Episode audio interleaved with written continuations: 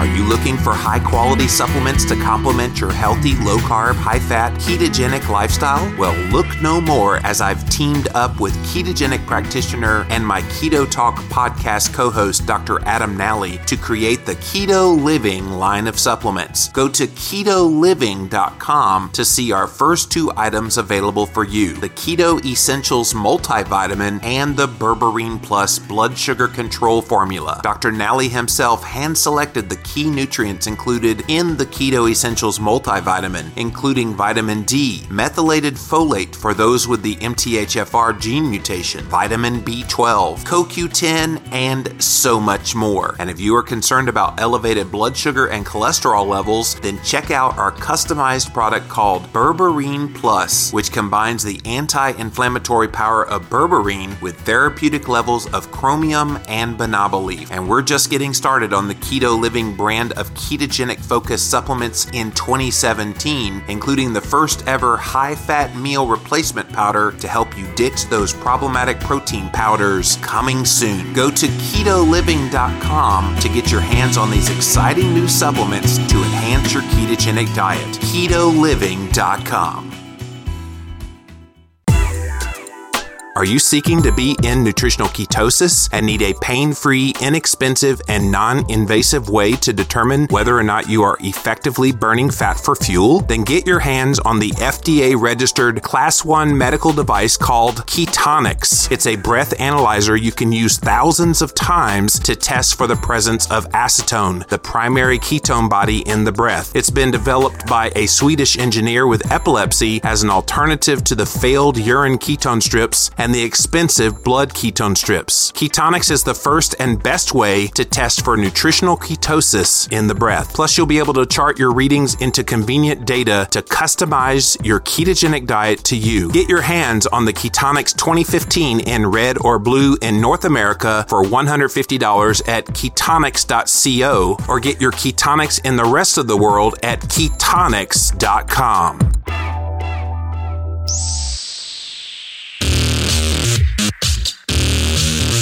Coming up in episode 1202, Dr. Rangan Chatterjee. Connecting and educating and making the world a more informed and healthier place. You're listening to the Livin' La Vida Low Carb Show with Jimmy Moore. You've helped change so many lives and give us all the courage to take on the rest of the world. This is the longest running health podcast on the air today. You've done so much to spread the word about how diet matters. Over 1,000 episodes strong and counting. The amount of lives that you've changed at this point is incalculable. And now, here's our host and international best selling author. You're like the LL Cool J of podcasting. Jimmy Moore.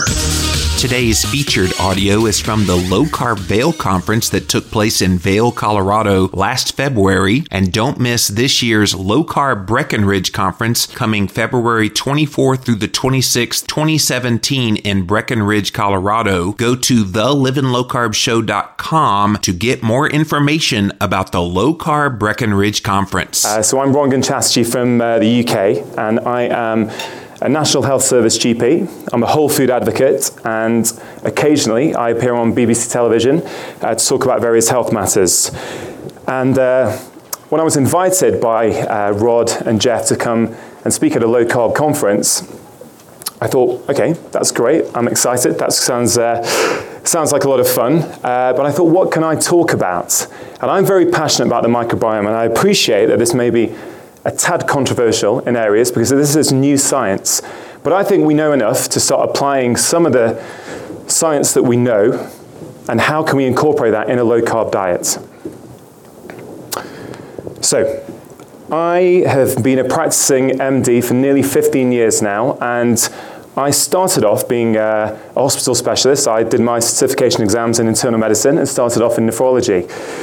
But I was getting a little bit frustrated with how super specialized that I felt medicine is becoming these days, and I felt that I wanted to take a step back and see the whole picture. So I moved into general practice, certified in that, and frankly, it was the best decision I ever made. I love it. You get to see all kinds of problems, all kinds of people, and you get to build relationships, which is what I feel medicine is also about, as well as getting people better. And the more I practice, and it's nearly 15 years now, the more I realize that nutrition and lifestyle should be the bedrock upon which all medical treatment for chronic disease should be founded. And not all my colleagues agree with me, but my experience has taught me that that's the case. And I really had the privilege this year, well, last year actually, um, of making a series of documentaries for BBC One, which is our big channel. It was a primetime show, and the premise of the show is what happens if you have more time with your doctor? Because the average primary care consultation in the UK is 10 minutes. And I got to spend four or five weeks with patients, with the whole family, in their house. And look, these results are things that you guys have probably seen many, many times before. This wasn't a low carb show. There were three families on three different episodes, but two of them had diabetes. And so, by virtue of that fact, they became low carb shows because, in my eyes, the only way to treat type 2 diabetes or metabolic syndrome or abdominal obesity, or at least the first port of call for treating them, should be a diet low in refined and processed carbohydrates. And what was great about this is that 4 million watched each show in the UK. And these are people who may not read the journals, who may not read the newspapers, who may not read the news, but saw a family go through this process, how difficult it was, what they found easy, what they found hard, and see profound changes. So, Dottie, 36 year old, these guys were hooked on fast food. And she'd been to the doctor many times, but she'd not been for about nine months.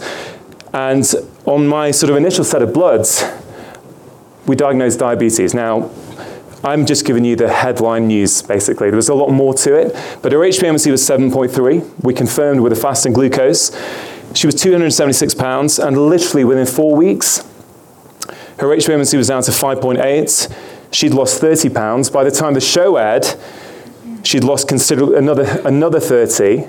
And now I got a text from her a couple of weeks ago. She's almost lost 100 pounds, and we only finished filming six months ago. So she's doing great. It is sustainable. And uh, this is the question that people ask, you know, is it sustainable? But of course it's sustainable if you empower people, if you educate them. The other family was slightly different. This was an established diabetic, 49-year-old chap. He'd had diabetes, type 2 diabetes for 12 years. He was on multiple medications, three diabetic medications, metformin, gliclazide, and sitagliptin, as well as a statin and lisinopril for blood pressure. Now, again, within four to five weeks, there were a few challenges for a variety of reasons which came out on the show, but waist circumference, 39 to 34 and a half inches. Weight, down by 25 pounds. HbA1c, within the first week I took him off sulfonylurea, uh, the gliclazide, and his DDP4 inhibitor, so he was just on metformin because I had planned to fast him. And I'm a big fan of uh, Jason's work, and that was really the strategy I used with him. And again, within a few weeks, significant improvement. So, this is the kind of stuff that got me into trouble with the British Diet- Dietitians Association in the UK. and they released a statement criticizing my unsafe strategies. Uh, didn't appear to be that interested in the results, um, which I would have thought would be the primary objective. Um, but then we have a, another association called BANTS, the British Association of Nutritional Therapists, and they released a statement saying how pleased they were with uh, the advice I'd given on the show. So I guess this sort of, sort of polarizes opinions. So that's just a little introduction, but I did an immunology degree at university, and I love all the stuff that's coming out on the microbiome and how diet impacts the microbiome and it impacts our immune system. And I'm going to try and bring some of that into how I think we can apply that within the realm of a low carb diet. So, I love this paper. This is uh, from 2014, no, sorry, 2011. And it, I don't know if everyone knows what the gut microbiome is. I assume a lot of you do, but just so we're clear right at the start, the gut microbiome is a term given to describe the vast collection of symbiotic microorganisms in the human GI system and the collective interacting genomes. Recent studies have suggested that the microbiome performs numerous important biochemical functions for the host, and disorders of the microbiome are associated with many and diverse human disease processes. And we don't know everything yet. It's still early science, but I think it's exciting. Modern technology and systems biology recently have established the importance of the gut microbiome in the disease pathogenesis for numerous disease states, including obesity. And the same paper has a lovely graphic where they look at various parts of the body, various diseases, and where there is an association with imbalances and problems with your microbiome. Doesn't mean we know how to fix it yet, but it's, I think it's very, very fascinating. Now, many of you may be familiar that there's a figure quoted that we have 10 times more microbial cells than human cells. But actually, if you look at it a bit deeper, recent estimates suggest that the human gut contains between 30 trillion and 400 trillion microorganisms, whereas the human body has an estimated 37 trillion cells with a considerable range. And so, based on these approximations, we could have a one to one ratio with microbial cells, or, or they could outnumber our cells by 100 to 1.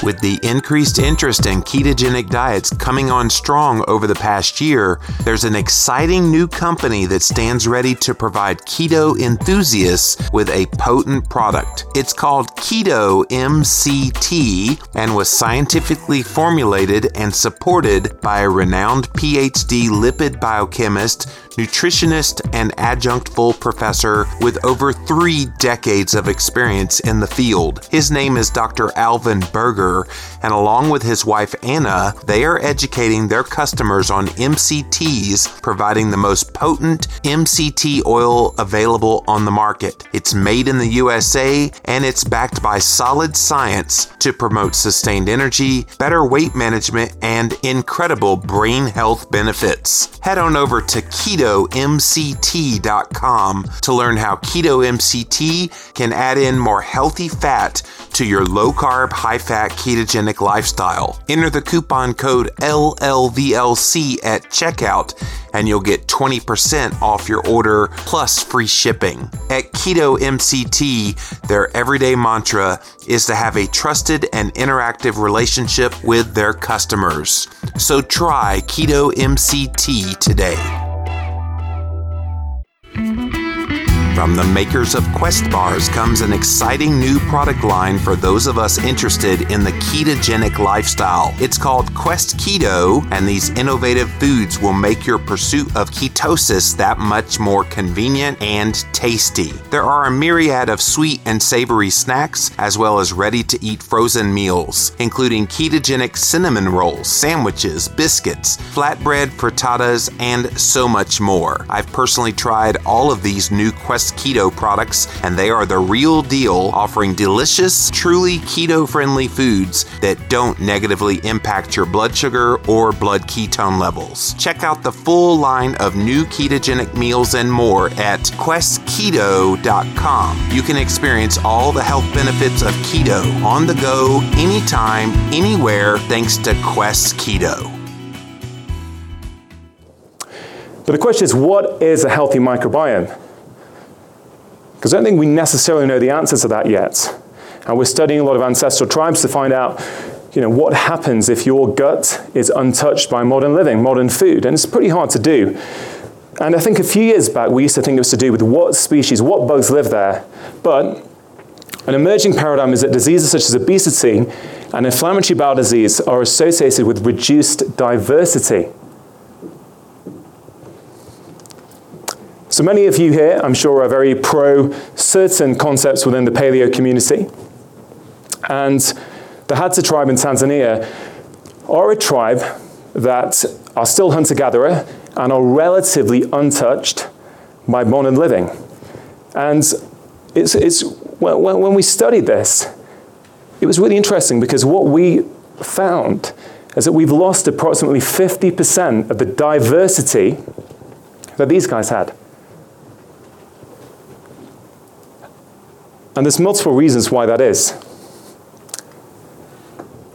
Rapid environmental transition and modern lifestyles are likely driving the changes in the biodiversity of the human gut microbiota. With clear effects on multiple processes for our health, alterations in the gut microbiome and intestinal homeostasis have the capacity for multi system effects. So there's an emerging paradigm, and I'm using a lot of papers. I appreciate that, but it's to show that this is up to date modern science. We haven't all got the answers yet, but I think it's fascinating. And the field of gut microbiome research has already moved from the idea of describing the core species to identifying the core ecological functions various microbes perform. Many species may fulfill any given role. So there's another concept emerging, which is the keystone relationship. The interaction between fiber and microbes that consume it is the fundamental keystone interaction that everything else is built on in the gut. It may lie at the heart of the symbiotic pact between microbes and humans. So this is a little graphic just to show that there is a three-way interaction going on when you eat food. There's your diet, but what you eat has an impact on those gut bugs. And those gut bugs have a subsequent impact on your immune system. It's bidirectional communication. And this is a great paper from 2003. And it really is about the concepts that within our gut, approximately 70% of immune system activity we think resides in or around our gut. And the mucosa, so the gut mucosa, the lining, is directly exposed to the external environment and taxed with the antigenic loads consisting of commensal bacteria, dietary antigens, and viruses at far greater quantities on a daily basis than the systemic immune system sees in its lifetime. I think that's a profound statement. It's saying that there's more immune reactions going on in your gut every day than the rest of your body in its lifetime. And the job of the immune system, most of the time, the immune system job is not to respond. That is immune tolerance. We don't want it to respond, but as we all know, food allergies, food intolerances, many things are increasing in number for a variety of reasons, and the immune system has lost its tolerance. So, how can we get immune tolerance? How can we get back to that? I am a big fan of a diet low in refined and processed carbohydrates and higher in good quality fats for a lot of my patients. Not all of my patients, but those with type 2 diabetes, those with abdominal obesity, those with insulin resistance, absolutely. But what's interesting about this? What can we do? It's all fine presenting the science, but what can we do in practical terms with our patients? Well, what is it that improves Akkermansia muciniphila? It's onions. It's garlic. It's leeks. It's artichokes. Yams will come to because um, obviously starchy veg can do it as well, but I think in various cases we've got to be a bit careful with that. Chicory roots, agave, uh, green bananas, dandelion greens, Brussels sprouts, cauliflower, broccoli. See, I recommend these things on a low carb diet. And I think the term low carb, personally for me, whilst I think it works as a public health message, it's simplistic, but we've had the low fat diet. We've demonized a whole food group for many, many years. So when I talk about low carb, what I mean, and I appreciate not everyone in the room talks about it like this, but I mean a diet low in refined and processed carbohydrates but I don't mind a diet that's got slow carbs in them. These are the carbs that are bound to fiber. Because I think that fiber is important for the microbiome, and I think it propagates an anti inflammatory phenotype through the immune system. So that's what I do with my patients on the, on the show, as well as cutting out completely your pastas, your breads, your rices, your grains. I said, look, guys, try and eat five portions of veg a day. I wasn't talking about starchy veg, okay? But I do. If people improve their metabolic status, I personally increase things like sweet. I say sweet potatoes twice a week, a small amount. Yeah, I don't have a problem with that. And I get good results of that. And I appreciate guys here are getting very good results with nutritional ketosis. Someone said to me, Do you use ketosis? I don't know. I've never measured. I'm pretty sure I do, because if you're eliminating all those refined and processed carbs, and actually, like the first family, she found it hard to have the vegetables. I'm almost certain, from what I'm hearing here, that she was in ketosis.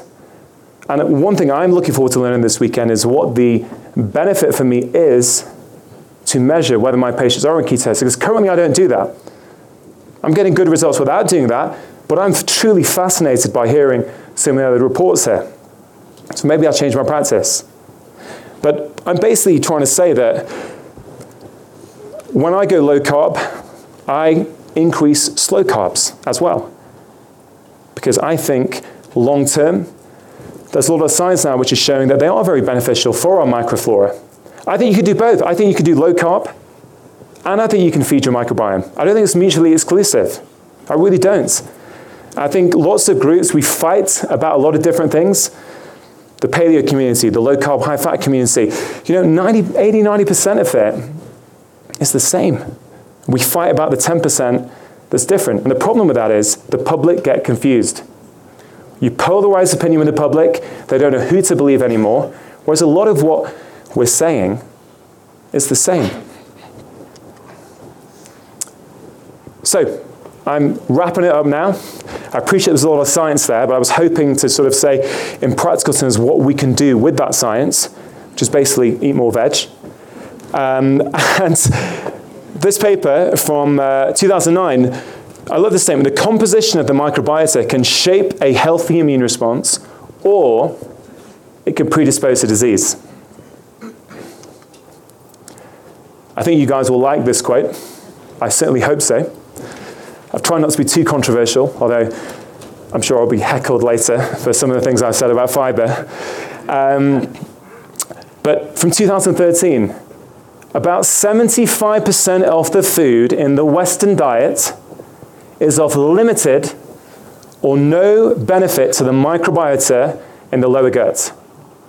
Most of it, comprised specifically of refined carbohydrates, is already absorbed in the upper part of the GI tract, and what eventually reaches the lower part, the large intestine, is of limited value, as it contains only small amounts of the minerals, vitamins, and other nutrients necessary for maintenance of the microbiota.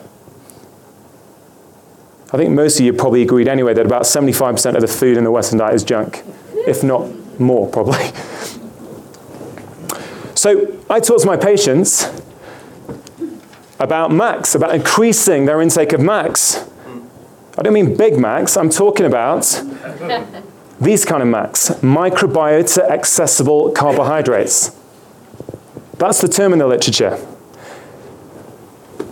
These are the carbohydrates that are resistant to host digestion and actually feed your gut bugs. So I say, I want you to increase more max, but it's these kind of max. I give them a list. Again, I'm a doctor who, I'm interested in clinical results. I use the science, I use the research to guide me, but it does not dictate me. Because medicine is more complex than that for me. It's about reading the patient in front of you seeing where they're, they're at, seeing what they want to do, and seeing how you can help them.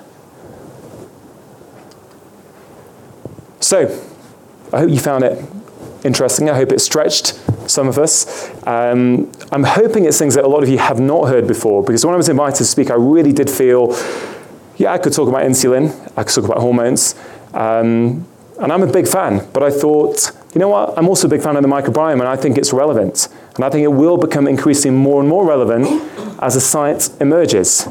So I hope you enjoyed it. I'm going to leave you with a photo of uh, a place I like to ski, a place called Chamonix in France. And uh, that's where I spend a lot of my winters. And uh, yeah, the skiing here is almost as good as there. So thank you very much. Coming up next time on the Living La Vida Low Carb Show, we'll finish off this week of Low Carb Vail conference talks with two lectures from Dr. Jason Fung. Get show notes for today's episode at thelivinglowcarbshow.com. And if you like what you hear, leave us a review at iTunes. Thanks for listening to the Living La Vida Low Carb Show. We'll see you next time.